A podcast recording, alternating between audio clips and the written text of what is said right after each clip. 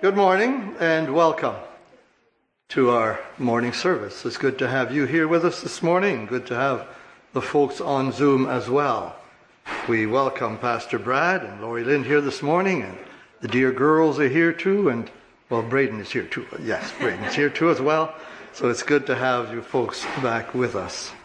Let's Pastor Brad to come up, please.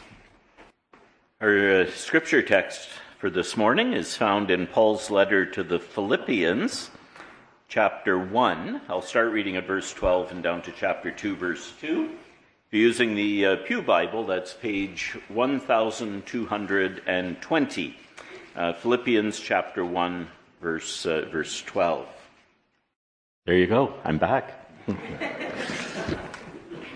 Did you hear that? Philippians 1, verse 12, page 1220 in, uh, in the Pew Bible. The Apostle Paul is writing to a church that he was instrumental in founding, uh, of which we read in Acts chapter 16. Uh, this letter was written from prison, and most uh, commentators believe that means his imprisonment in Rome, which of course starts in Acts chapter 28. So it's a number of years after the church had been founded. Uh, but uh, many of the themes uh, from the founding of the church in Acts show up in this letter as well, and that's actually what we want to uh, talk about a little bit uh, in a few minutes' time. So I'll start reading at chapter 1, verse 12, and read just into chapter 2 uh, to the second verse. But I would you should understand, brethren, that the things which happened unto me have fallen out rather under the furtherance of the gospel so that my bonds in Christ are manifest in all the palace and in all other places. And many of the brethren in the Lord, waxing confident by my bonds, are much more bold to speak the word without fear. Some indeed preach Christ even of envy and strife, and some also of good will. The one preach Christ of contention, not sincerely, supposing to add affliction to my bonds, but the other of love knowing that I am set for the defense of the gospel. What then? Notwithstanding every way, whether in pretense or in truth, Christ is preached, and I therein do rejoice, yea, and will rejoice. For I know that this shall turn to my salvation through your prayer and the supply of the Spirit of Jesus Christ, according to my earnest expectation and my hope, that in nothing I shall be ashamed but that with all boldness, as always, so now also, Christ shall be magnified in my body, whether it be by life or by death. For to me, to live is Christ, and to die is gain. But if I live in the flesh, this is the fruit of my labor. Yet what I shall choose, I wot not. For I am in a strait betwixt two, having a desire to depart and to be with Christ, which is far better Nevertheless, to abide in the flesh is more needful for you. And, having this confidence, I know that I shall abide and continue with you all for your furtherance and joy of faith, that your rejoicing may be more abundant in Jesus Christ for me by my coming to you again. Only let your conversation be as it becometh the gospel of Christ, that whether I come and see you or else be absent, I may hear of your affairs, that ye stand fast in one spirit, with one mind, striving together for the faith of the gospel, and in nothing terrified by your adversaries, which is to them an evident token of perdition, but to you of salvation, and that of God. For unto you it is given in the behalf of Christ, not only to believe on him, but also to suffer for his sake, having the same conflict which ye saw in me and now here to be in me. If there be therefore any consolation in Christ, if any comfort of love, if any fellowship of the Spirit, if any bowels and mercies, fulfill ye my joy, that ye be like minded, having the same love, being of one accord, of one mind. Well, may the Lord use his word to strengthen and build us up in exactly uh, these Christian graces. Uh, let's uh, come to the Lord and pray together. Our Father, we thank you for the amazing grace of Christ in the gospel. We thank you, Lord God, that through the coming of the Lord Jesus Christ and the record of it in your word and the preaching of the gospel to us wherever it was we heard it. We thank you, Lord God, that the clear message of all of these things is that to live is Christ and to die is gain. What a glorious message that can penetrate a sinful, crooked world like ours with such brilliant light of this gospel that we learn the purpose of life and that we learn the hope and glory that follows death. Please help us, Lord God, to believe it.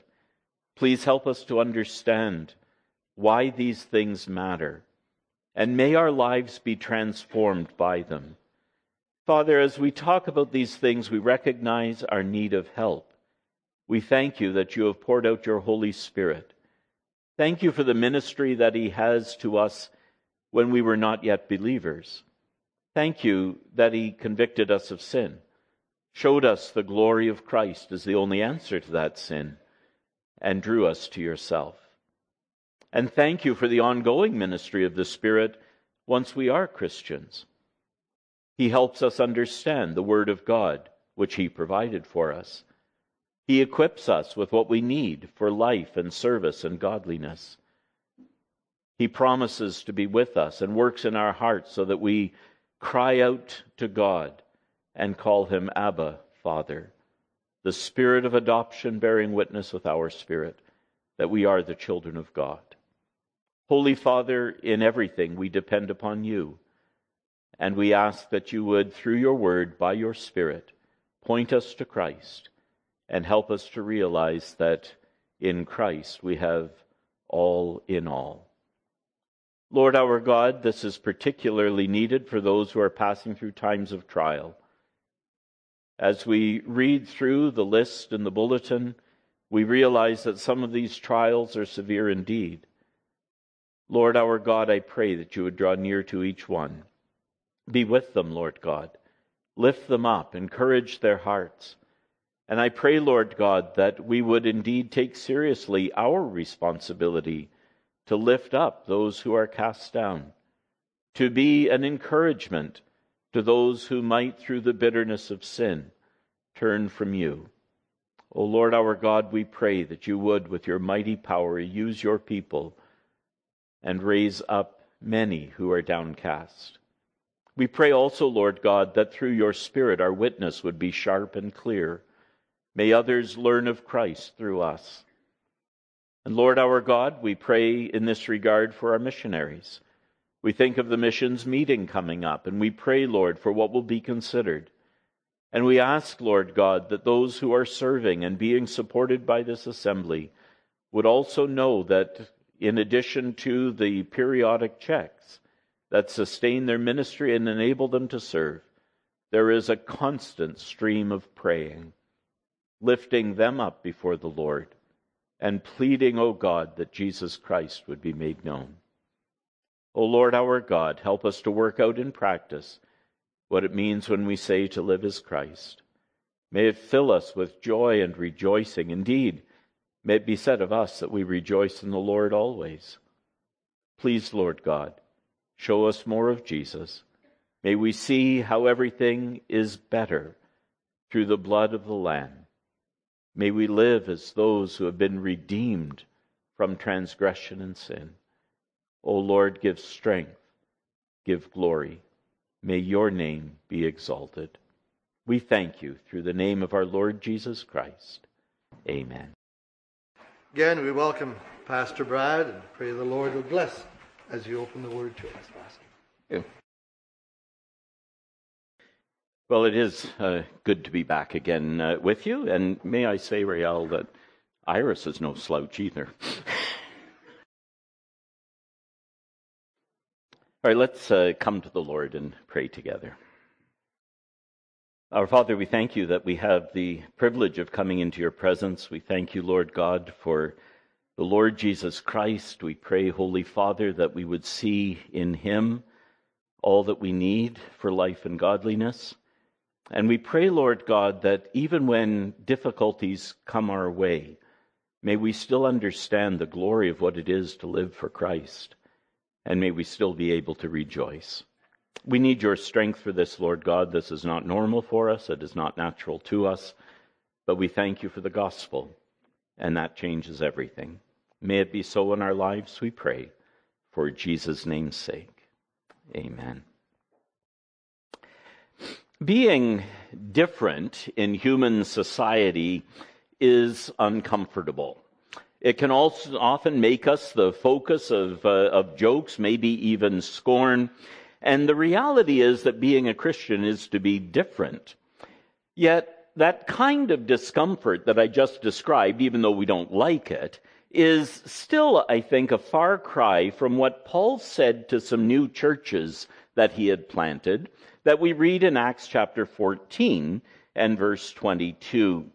In that text, Paul and Barnabas had planted a number of churches and were on their way back to Antioch where they had started uh, and visited these churches again to give them a final word of encouragement.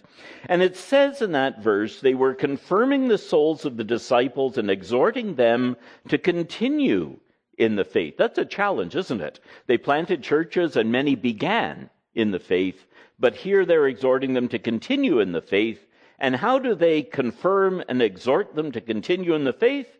By telling them that we must, through much tribulation, enter into the kingdom of God. What an interesting word of encouragement. We've been looking at the book of Acts in our, uh, our church in Orillia and uh, complementing it uh, from time to time with a, a, look at letters written to some of these churches where, uh, where that fits. Uh, and uh, I, although the verse I just read to you in Acts 14 verse 22 is really giving us the form of this message, in a, in a sense it's our key text, it's really from Philippians that I want to, uh, to speak to you uh, as an illustration of what this could entail. When Paul writes to the Philippian church, he's doing exactly that. He's seeking to confirm the souls of the disciples so that they would continue in the faith knowing that through much tribulation they need to enter the church of God. And that text effectively breaks down into three points the conflict, the, the tribulation that comes along, the comfort, well, how does that strengthen our souls, and the continuation. How do we carry on in this faith to the end? And that's what we want to, uh, to think about this morning. Paul arrived in Philippi, according to Acts 16, uh, by the clear leading of the Spirit. Perhaps you remember the vision of the man from Macedonia saying, Come over and help us uh, in uh, the beginning of Acts chapter 16 the missionaries, Paul and his team, get together and they confer about this vision, and they come to the conclusion that this means that they are to uh, to go to Macedonia, that that's the, the will of the Lord. So he goes to Macedonia according to the Spirit's guidance, and they go to Philippi, and he is promptly thrown in jail. Now, perhaps some of us would conclude that maybe we misread the guidance of the Lord. Uh, maybe this wasn't the right thing. But as a matter of fact, Luke is giving us, Luke, the writer of Acts, is giving us this account in order to demonstrate exactly that point. Through much tribulation, we must enter the kingdom of God. This is not an anomaly. This is not something gone wrong. This is, in fact, what we might uh, expect. Uh, and so that's what he's trying to get the Philippian church to understand from the, the founding and then now writing to them uh, a number of years later. His goal is that they would be strengthened, that they would carry on, uh, that they would face the conflict honestly, but understand the comfort that is ours in Christ and would continue to the end. Uh, so first of all, we want to think a little bit about this uh, this conflict. Uh, and so, if you've got your Bibles open in front of you, uh, flip over to Philippians now, uh, and we'll spend most of our our time here in in this brief letter. The Apostle Paul underlines the trouble that he's going through And he says in chapter 1 and verse 29, which we read in our scripture reading, uh, perhaps you noticed this and maybe even uh, scratched your head a little bit about it. The, Paul says in, in Philippians 1 verse 29, something, different words, but something very similar to what we read in Acts 14 verse 22. He says, Unto you it is given in the behalf of Christ not only to believe on him, but also to suffer for his sake. It is given to you to suffer for his sake. Again, these are not normally encouraging words in our way of thinking, uh, but it is granted to us by God. This is God giving this uh, to us. Those who believe in Jesus will also suffer for him. And the way Paul puts it here is that that's part of the plan.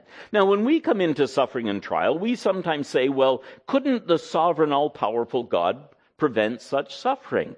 And uh, the answer is pretty obvious. Of course, he could.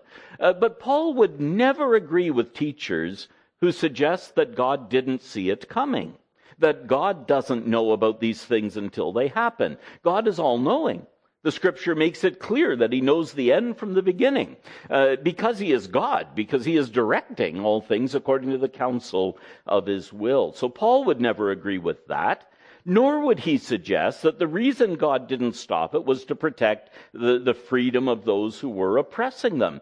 God is all powerful. You read often in Scripture how he stops uh, people from uh, oppressing uh, those who are, are suffering. God never relinquishes his sovereignty to us. And yet, Paul is thankful. Why is he thankful? Because the good and wise God is in control, not the enemies of the cross of Christ, as he calls them uh, in the third chapter. After all, in Acts chapter 16, if you're familiar with Paul's time uh, in, uh, in Philippi, I already told you that he suffered when he went there. He ended up in jail. That's not all that happened. The jailer became a Christian. In other words, Paul knew very well that God, in his sovereign and wise plan, often uses suffering in our lives to advance his cause and, and purpose. So Paul writes to a church to whom it has been given to suffer that they need to rejoice in the Lord. This is interesting, isn't it? For the apostle Paul, these are encouraging words. And it's up to us to figure out from the scripture why that is the case. We will get to the comfort in due time, but we need to say a little bit about this suffering, about the conflict, the trial that has come into the lives of Paul and the Philippian church. He explains why at least three realities with which we're working come up in the course of his letter to the Philippians. In chapter 1 and verse 5, he talks about their fellowship in the gospel. They are partners in the gospel. They work alongside Paul. They're part of his team, even though they're not actually physically present where he's ministering. But they're partners in the gospel, your fellowship in the gospel, right from the time the church was established in Acts 16, right to this, uh, this present day. But of course, that's one of the reasons why they're suffering. This is why it's given to them to suffer, because they live as is fitting to the gospel of Christ, according to chapter 1, verse 27, but not everyone likes that. There are, as we mentioned in chapter 3, these enemies of the cross. The message is good news, but that's not to say that the people around us identify it as good news. It certainly would be good for them if they believed it. It would redeem them. It would give them eternal hope to live as Christ, to die as gain. That would all become true for them, but they don't see it that way. And so there are enemies of the cross. The gospel itself is being opposed uh, in, in Philippi, in, in, in Sudbury, in, in Orillia, wherever we are the gospel is being opposed. And, and so Paul writes of his striving and conflict here. I want you to understand what's happened to me in the furtherance of the gospel. Uh, this is the way it is. And you read through the book of Acts uh, after chapter 9 where he becomes a Christian and it proves it. Uh, you see that in the life and ministry of Paul.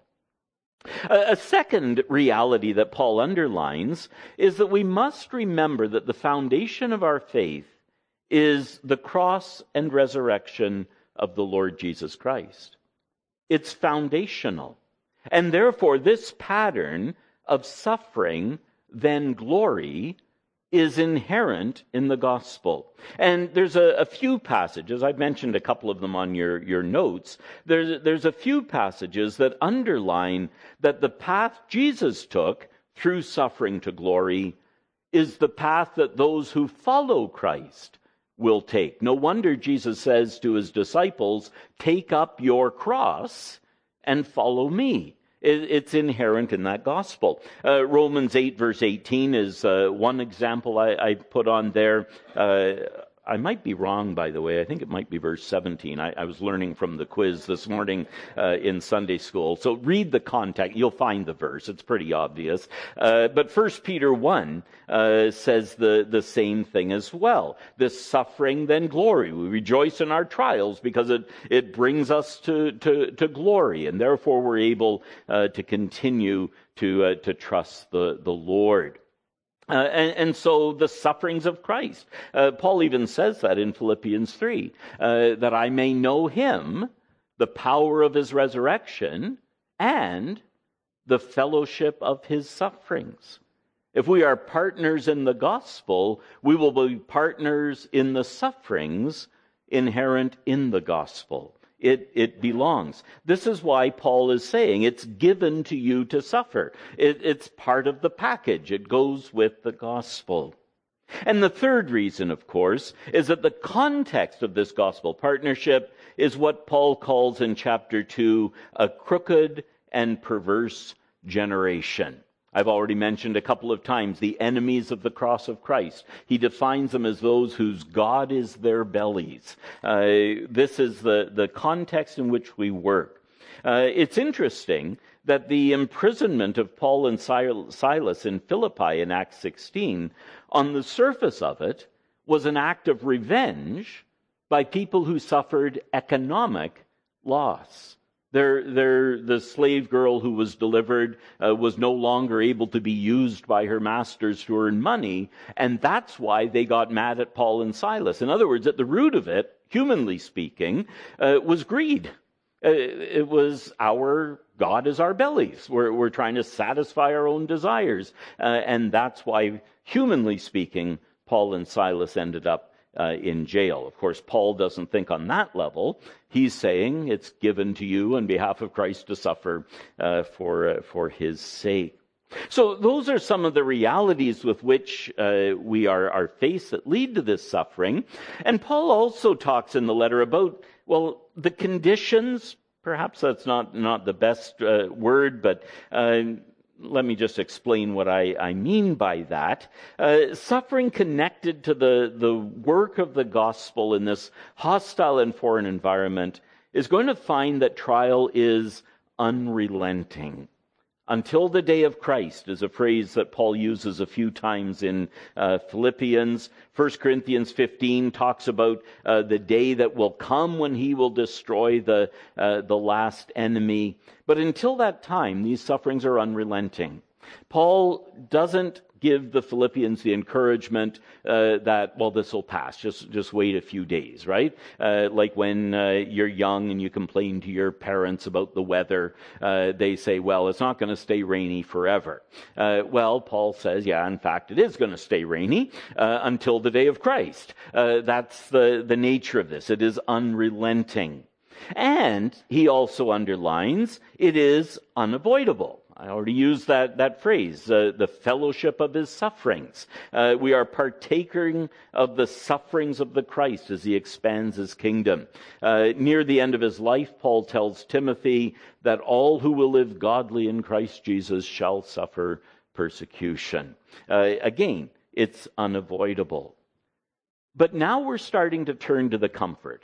I, I know you were waiting for this. Uh, as we start to turn to the comfort, the third thing Paul wants them to understand is that though the suffering may be unrelenting and though it may be unavoidable, it will also be unsuccessful. No sheep has ever been taken from the hand of the Good Shepherd. No sheep can be taken from the Father's hand. Those who are in Christ are protected. The church will not be stopped, and the citizens of heaven, as Paul puts it at the end of chapter 3, will take their place. Our bodies will be transformed to be like his glorious body. And so, all of this trial, all of this opposition to the gospel, even though at any given point in time it may seem to be successful, Paul says, don't be deceived by that. As a matter of fact, it is certain to fail. It is certain to fail because of the resurrection of Jesus Christ. It cannot succeed because Jesus already conquered sin and death and hell, and therefore unsuccessful. So that's the conflict. Uh, as Paul outlines it in, uh, in Philippians. What's the comfort? What could possibly cause people in that context to be rejoicing in the Lord always, as Paul says uh, near the end of the letter in chapter 4. Uh, I want to suggest to you four things by way of, uh, of comfort uh, that's going to help us. That will be our encouragement, that will lead us along the way, and, and so on. The first is the comfort of partnership. Let me explain a, a, little bit of the background. I've told you that the, uh, the account of the founding of the church is in Acts chapter 16, and I gave you a text from Acts chapter 14. So, how do we get from Acts 14 to Acts 16? Well, there was a problem. There was a huge issue in the early church as it began to reach Gentiles, that is, those who were not brought up in the Old Covenant, those who were not brought up uh, in the Jewish faith, didn't know the Old Testament rituals, and so on, the question came up, which was labeled false teaching by the church. The question came up do those who become Christians need to be circumcised, which was a sign of the, the covenant under the Old Covenant? And keep the rituals of the law. Listen to how it's put in Acts chapter 16 and verse, uh, uh, sorry, Acts 15, I told you. Yes, Acts chapter 15. Boy, I, really was influenced by that quiz. It usually isn't that bad. Uh, but anyway, uh, Acts chapter 15 and verse 5 there rose up certain of the sect of the Pharisees which believed, saying that it was needful, and, and that's the key word is needful uh, it's not that Paul had any problems with them being circumcised if they wanted to. In fact, in Acts 16, he encourages just that for Timothy. The key word is needful. Is it necessary for them to be circumcised, and do they need to be commanded to keep the law of Moses, by which generally they meant the food laws, uh, the special feast days, and, and so on. And this becomes a real issue. Now, if, again, if you were in the, uh, the adult Sunday school class, you got some of that background uh, from Hebrews chapter 9, some of the, the theological underpinnings of this. Paul is furious about this teaching. And the reason he's furious about this teaching is that it makes the work of Christ pointless. Essentially, what it's saying is that before Christ came, through circumcision, you were a member of the covenant and you kept the law of Moses, and that made you right with God. If this false teaching held, it would be saying that after Christ came, you needed to be circumcised to be part of the covenant and keep the law of Moses. In other words, what's different? Nothing's different. And if nothing is different, why did Christ die? If you want the fuller explanation of this from Paul's point of view, read Galatians. Christ has died in vain. In Galatians 5, he mentions that, and he also mentions the other problem with that false teaching is that it doesn't work. You can't be saved by keeping the law. No one has ever been saved by keeping the law for a pretty simple reason. Nobody's ever done it. We can't. The law is weak through the flesh. And again, as we were told this morning, not that there's a problem with the law, there's a problem with the flesh. We don't keep it. And therefore, if you want to be under part of the law, Paul says, you have to be under the whole thing, and that means that you're under its curse. So is the law of Moses essential to being saved in Christ?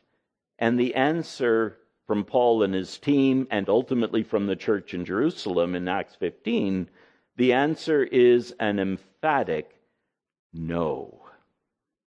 So it's put to the test when Paul gets to Philippi. I mentioned that jailer. Uh, you, maybe you remember the circumstances because of that economic thing I mentioned. Paul and Silas are thrown into jail, and, and they do what anybody does in jail. They started a hymn sing. Well, they did anyway, whether anybody else does that. They started a hymn sing. And I, I, don't know what the jailer was thinking as he ate his bologna sandwich at the door uh, for his midnight lunch. Uh, but, but suddenly there's an earthquake. And all the chains fall off. And, and, and the jailer thinks, well, what are you going to do if, if your chains fall off and you're in a Roman jail? Uh, suddenly the doors are open, you see daylight, you're going to bolt, right? Uh, and, and the jailer knows that when you're the jailer and your prisoners bolt in the middle of the night, you're no longer a jailer.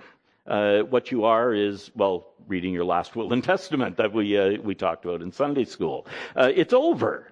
And, and so the jailer is about to kill himself because of this. And Paul says, don't do yourself any harm. We're all still here. And the jailer, of course, is entirely flabbergasted. Um, but he doesn't ask, why on earth are you still here? He says, what must I do to be saved? Now, here's the point. This was what Acts 15 was all about. The Philippian jailer is asking the question What must I do to be saved? Is the answer circumcision and the law of Moses? No. What's the answer? Believe on the Lord Jesus Christ and you will be saved. And that's what Acts 15 is about. That's what the Jerusalem Council was all about. For Paul to be able to go into a jail in Philippi and tell a Roman jailer, probably an ex soldier, the good news of Jesus Christ. You can be saved believing in the name of the Lord Jesus Christ. One of the key verses early on in the book of Acts is Acts 4:12. There is no other name given among men whereby we must be saved. Jesus saves. We call upon the name of the Lord, you shall be saved.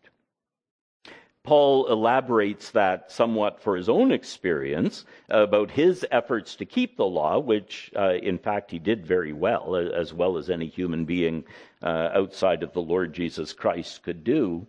And Paul says, I'm going to stack up everything I have accomplished. I'm going to make my profit and loss statement. I was born to the right people. I was born into the right tribe of the right people. I was circumcised the eighth day, so if you're doing your checklist, I got that one. When it came to the law of Moses, I, I was blameless. Uh, you would be really hard pressed to find anything that I did wrong. And then I put all of those things in the loss column because they amounted to nothing. And if I trusted those things, I would lose everything. It was loss. I count them loss for the sake of the excellency of the knowledge of Christ Jesus my Lord. I want to be found in him, not having my own righteousness, which is of the law but the righteousness which is of God by faith. The righteousness found in Jesus Christ. Now, that's really all background for my point here. what this means is that anyone who is a Christian became a Christian exactly the same way. Anyone who is a Christian could not save themselves. Anyone who is a Christian has the testimony that we have sinned and come short of the glory of God. The only grounds on which anyone can say, I am right with God, is the grounds of the cross and resurrection of Jesus Christ, through faith in whom his righteousness is placed on me. And then, and only then, am I right with God. That's the great message of the Lord's table. Every one of us needs to partake of the body and blood of Christ. There is no other way. There is no one, not the Apostle Paul, not anyone else, who can claim any benefit. With Paul, we must say, by the grace of God, I am what I am. It's entirely of His grace. So, what does that mean? It means that in all of this world, in this whole universe, there are those who stand in opposition to the gospel. They oppose Jesus Christ. They will achieve their own standing with whatever God they believe exists. They will deal with it themselves. And there is a community of those who know how pointless and foolish that is. And they are those who have placed their faith in Jesus Christ. That's us. And we're in this together. This is why, as Paul thinks about this, he says, I want you, in verse 27 of chapter 1, with one mind, striving together for the faith of the gospel. In verse 30, after saying it's given to you to suffer for his sake, having the same conflict which you saw in me, now hear to be in me. Therefore, if any consolation in Christ, any comfort of love, any fellowship, any bowels and mercy, grace and compassion, fulfill my joy that you be like minded. Partnership in the gospel sharing together in the Lord Jesus Christ, and therefore sharing together in the task of the gospel, and therefore sharing together in the sufferings of the task of the gospel. We're not in this alone. We encourage each other. We have the same mind. We have the same love. We are focused on Jesus Christ. We can say with Paul, if Christ is preached, I rejoice. Because that's the point. That's what saves. That's what this world needs to hear. There's the comfort of partnership. More briefly, there's the comfort of power. Much of what I've talked about as we think about it makes us have this sense of hopelessness start to creep in. I can't do that. Paul was an amazing man, we say to ourselves. He was able to face this suffering and have a hymn sing in jail after being beaten. I could never do that. Now, the mistake is not, I could never do that. It's not natural for any of us. The mistake is to think that Paul could. He never thought so. He pleads with his churches pray for me that I may make this known clearly and boldly. Pray for me that I might speak as I ought to speak. What's the encouragement that he gives this Philippian church? That the Lord Jesus, who humbled himself to the death of the cross, has now been highly exalted. And what lesson does that teach us? He stated it at the beginning of the letter in verse 6 of chapter 1. God will finish what he starts. He who began this work will perform it until the day of Jesus Christ all of a sudden, the phrase, it is given to you to suffer, becomes a word of comfort. Because the God who gave us that word raised Christ from the dead. The God who gave us that word is doing a work that saves Philippian jailers of all people. He is able to accomplish what he sets out to do, and he will finish it. He is at work. And that's why our place in this, even though it involves the suffering and trial, is a confident place. So in chapter 2, Paul says, Wherefore, my beloved, as you've always obeyed, not as in my presence only, but now much more in my absence, work out your own salvation with fear and trembling. Okay, the hopelessness is starting to creep back in again a little bit. I'm supposed to work this out? But then you've got the next verse. Why? Because God is at work in you to will and to do of his good pleasure. Do you see what Paul is hammering home? It is God at work, and God finishes what he starts. Can you do this on your own? No, but nobody's asking you to. God works. God finishes his work. We know that because Christ humbled himself to the death of the cross, and God highly exalted him and has given him the name which is above every name. Paul's application of this is do all things without murmurings and disputings. Okay, I won't ask for a show of hands. I almost did. Anybody murmur today yet? Uh, I'd guess it's at least 50 50. If you were camping in the rain yesterday, maybe, you know, 99 to 1. Murmuring and disputing, we're good at that. And when Paul uses that expression, he's actually recalling Israel in the wilderness. Murmuring and disputing is unbelief. They didn't believe God could get them to the promised land. They didn't believe that God could finish what he started. And therefore, they muttered under their breath the whole way. Paul says, Look, you got to work out your salvation. But understand, you do that because God is at work in you. And because of that, God finishes what he starts. And because of that, stop the complaining and get on with it. Press on because God is at work. The comfort of power. Paul wants to know Christ, the power of his resurrection, and the fellowship of his sufferings. There's also the comfort of promise. Chapter 3, verse 10, the verse I just quoted. If by any means, verse 11, I might attain unto the resurrection of the dead. Not as though I'd already attained. Uh, again, in Sunday school, the now and not yet thing. Paul says, okay, that's the goal. I've already got this. That's the goal. Not quite there yet. But I follow after it if that I may apprehend that for which I also am apprehended of Christ Jesus. Brethren, I count not myself to have apprehended, but this one thing I do, forgetting those things which are behind and reaching forth unto those things which are before, I press toward the mark for the prize of the high calling of God. Again, a reminder this is God's work.